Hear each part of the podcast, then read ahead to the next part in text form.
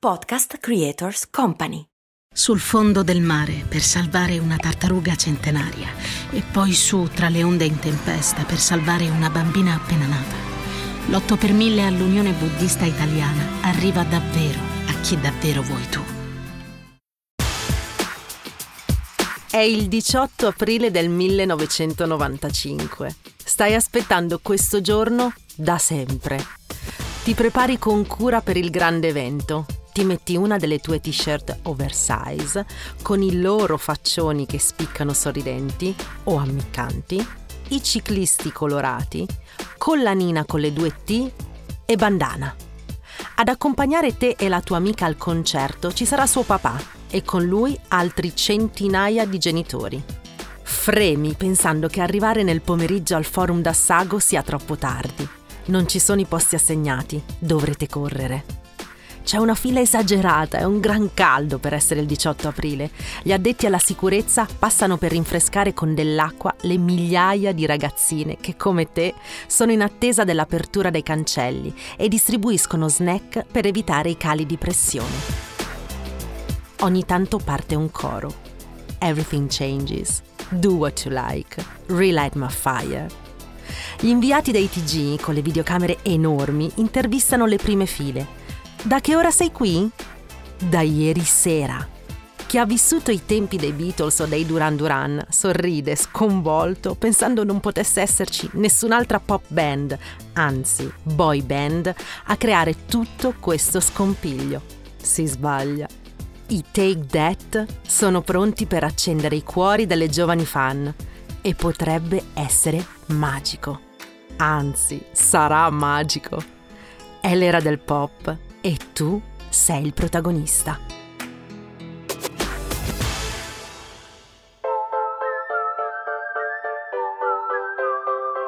L'identikit è servito. Spolvera i tuoi poster, ripassa i testi su TV Sorrisi e Canzoni e preparati ad ascoltare la colonna sonora della tua vita.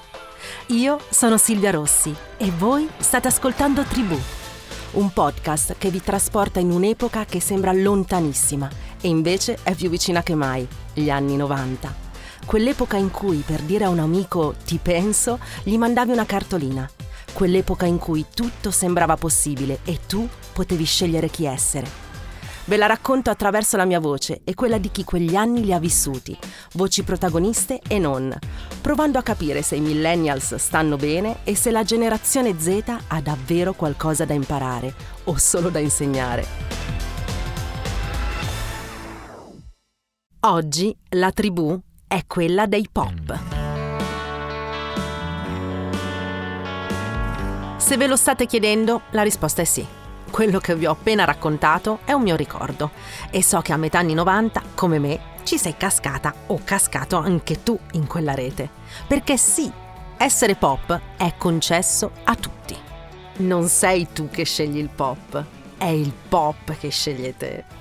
È il pop che si appropria del mondo della musica con tutte le sue declinazioni.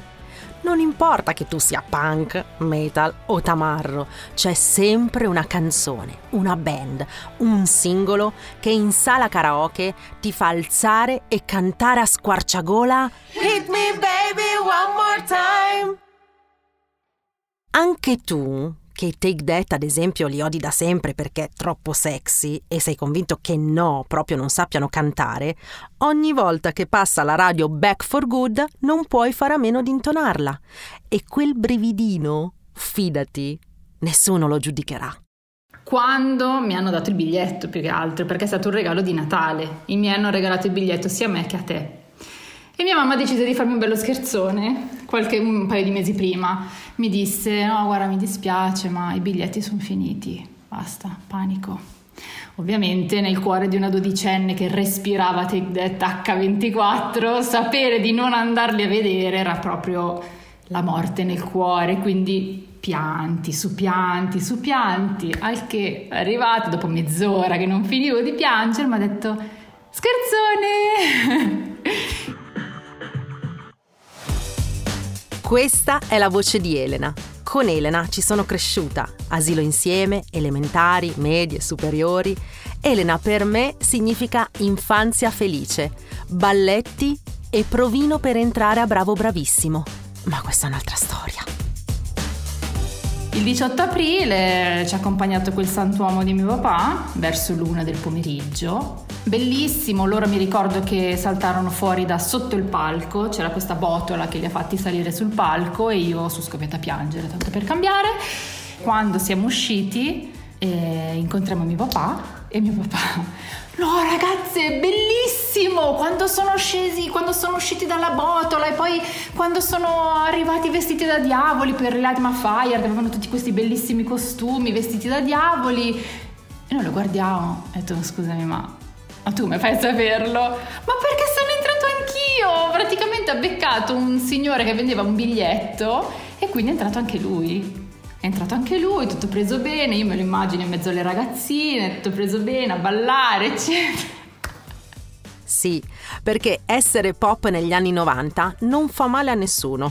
Anzi, è proprio il pop a rompere gli schemi e a rendere di grande consumo suoni che apparentemente non c'entrano nulla. Sono tempi incantati per la musica, non c'è una rincorsa all'omologazione, ma si sperimenta, si testa, si osa e si fanno pop sonorità che in precedenza sono considerate dichiaratamente di nicchia. E se non sei d'accordo, prova ad andare a ripescare le tue musicassette o i tuoi CD masterizzati. Guarda un po' i titoli che compongono i tuoi megamix. Ti accorgerai che accanto ai Bush c'è Giovanotti e poi ancora Black Hole Sunday Soundgarden e Frozen di Madonna. Quelle compilation che fai per la tua amica o il tuo amico che ha gusti musicali diversi dai tuoi. Così attraverso una compilation, racconti di te. Una cosa che sicuramente eh, si faceva tanto negli anni 90 era ancora le mixtape, quindi si iniziava veramente a fare un'antologia eh, di canzoni di un certo livello, storiche memorabili oppure comunque con delle sonorità nuove, si cercava di eh, mantenere in ogni playlist Oddio, playlist, che parola ho usato in ogni mixtape o in ogni CD eh, si mettevano insieme canzoni eh, che a, appunto potessero essere una dedica eh, da, da, da condividere e per appunto esprimere se stessi.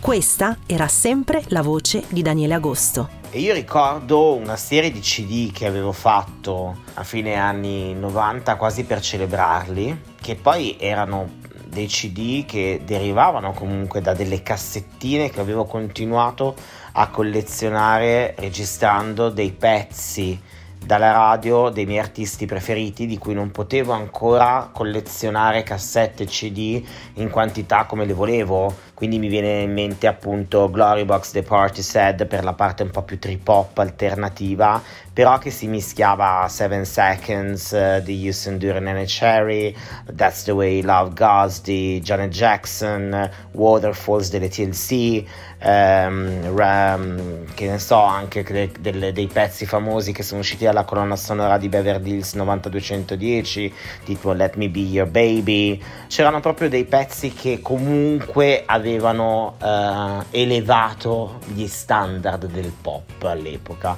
per non parlare di eh, Rain, di Madonna, canzoni magari che, sono, che erano comunque singoli ma erano meno conosciuti a livello proprio di classifica, che rappresentavano comunque già dei passi in avanti più qualitativi. In campagna, per sostenere un'agricoltura senza veleni e senza sfruttamento l'8 per 1000 all'Unione Buddista Italiana arriva davvero a chi davvero vuoi tu. 8 per 1000 unionebuddista.it Adesso prova a pensare ad Alanis Morissette. Prova ad immaginarti lì che apri il libretto dei testi del CD o di chi come me conserva ancora la musicassetta di Jagged Little Pill. Prova a cantare ancora una volta e una volta ancora You Learn, Hand in My Pocket, Yoda Know, Te le ricordi tutte, vero? Isn't it ironic? Quel disco descrive perfettamente gli anni 90 e ne diventa manifesto. Segna il successo del cantautorato femminile e sperimenta nuovi suoni alternative rock che graffiano con la rabbia tipica del grunge ed esplodono con delicati e pervasivi ritornelli pop. Pezzi universali, popolari, che diventano colonna sonora del decennio come Thorn di Natalie Imbruglia.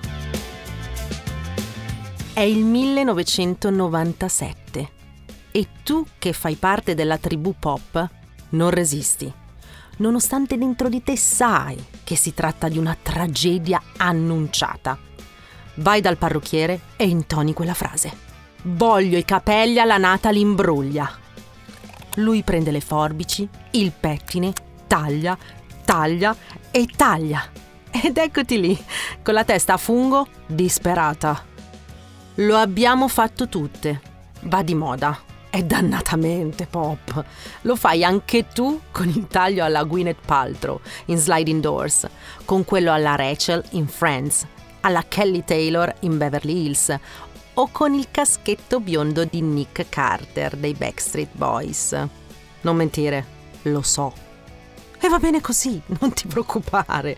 Le più temerarie ci provano anche col capello cortissimo alla Giorgia e il caschetto corto, troppo corto, alla Laura Pausini. Esattamente quello della copertina del primo disco. Quello con la solitudine. Non è possibile basta, basta. La moda pop degli anni 90 ha il volto di cinque ragazze. Sporty, posh, baby, ginger, scary spice. Le Spice Girls, che al grido convinto Girl Power sono la girl band perfetta in cui identificarsi, in attesa di costruirsi davvero un'identità. Altro fenomeno pop che insieme al total denim di Britney Spears e Christina Aguilera regala look imperdibili alle ragazze dei 90s. È anche il momento di Calvin Klein, delle mutande maschili che escono dai Levis, dei top reggiseni che lasci in bella vista sotto la camicia slacciata. Dei vestitini svolazzanti a fiorellini in stile Io ballo da sola di Bertolucci, che portati con le Dr. Martins mandano in confusione la maggior parte dei ragazzi e ragazze. Liv Tyler, che con Alicia Silverstone nel video di Crazy degli Aerosmith danno il via alla consapevolezza delle ragazze adolescenti di poter essere sexy e libere di giocare. È il momento di Leonardo DiCaprio anche, che con Romeo più Juliet, prima, e Titanic poi, si dichiara l'angelo sceso in terra che piace a tutti, anche chi ha sempre preferito Johnny Depp a Brad Pitt o viceversa con Leo abbandona ogni difesa e si abbandona all'amore spropositato. Puro, quello delle favole, quello che ti fa spedire lettere oltreoceano per dichiarare il tuo amore e sperare che davvero Leo legga la tua dichiarazione su carta. La sua faccia è ovunque, sui diari, sui poster a grandezza naturale, sulle t-shirt, giornali, tv. È il sogno erotico di tutti e siamo tutti d'accordo sul fatto che gli anni passano e lui continui ad esserlo. È forse la tribù del pop a racchiudere tutte le sottoculture anni 90? È forse una foto di classe con le dediche sul retro a raccontare come negli anni 90 si poteva essere tutto, uno accanto all'altra, con quei sorrisi o quei bronci di chi è pronto a conquistare il proprio futuro, con le stesse emozioni, con la stessa speranza e fiducia che univa un'intera generazione, tribù dopo tribù. Io sto provando a raccontarlo qui, ma c'è qualcuno che lo sa fare molto bene.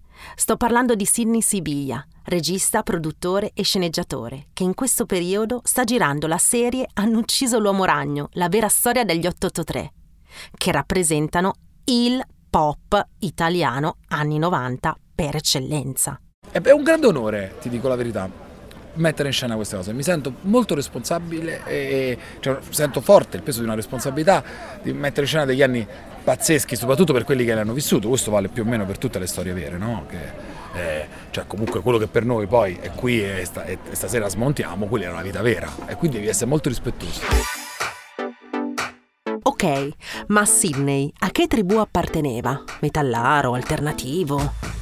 A Salerno c'era questa cosa che era interessante, che eh, non si divergeva, non c'erano le tribù, eravamo un'unica massa informe di tutti uguali poi fondamentalmente. C'erano delle cose che mi piacevano, ero strano, non c'avevo okay. l'hip hop o non c'avevo, non ero metallaro, non ero, non ero niente, non, non si capiva, non, non, non, lo sapevo, cioè ero là che captavo e, e come tutti i miei amici non si sentiva l'esigenza di divergere dagli altri, anzi noi tendavamo a convergere, eravamo oh, tutti uguali, tutti stronzi uguali, capito? Non è, non è che c'era un, quello che eccelleva.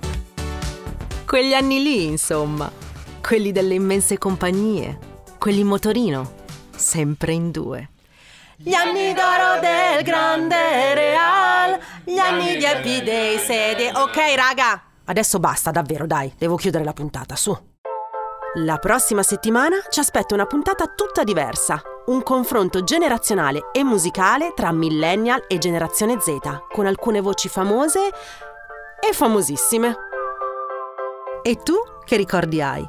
Raccontamelo in un messaggio, non un sms, eh, su Instagram ai trentenni o la Silvia Sherry, oppure su Telegram nel gruppo Le ragazze dei 90s.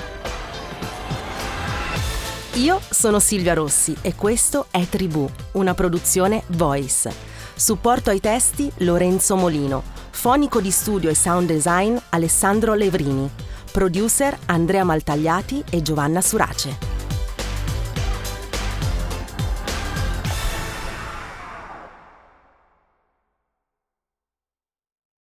Tra le macerie, per aiutare le vittime delle guerre e delle catastrofi naturali, anche quelle a quattro zampe, l'8 per 1000 all'Unione Buddista Italiana arriva davvero chi davvero vuoi tu. 8 per 1000 unionebuddista.it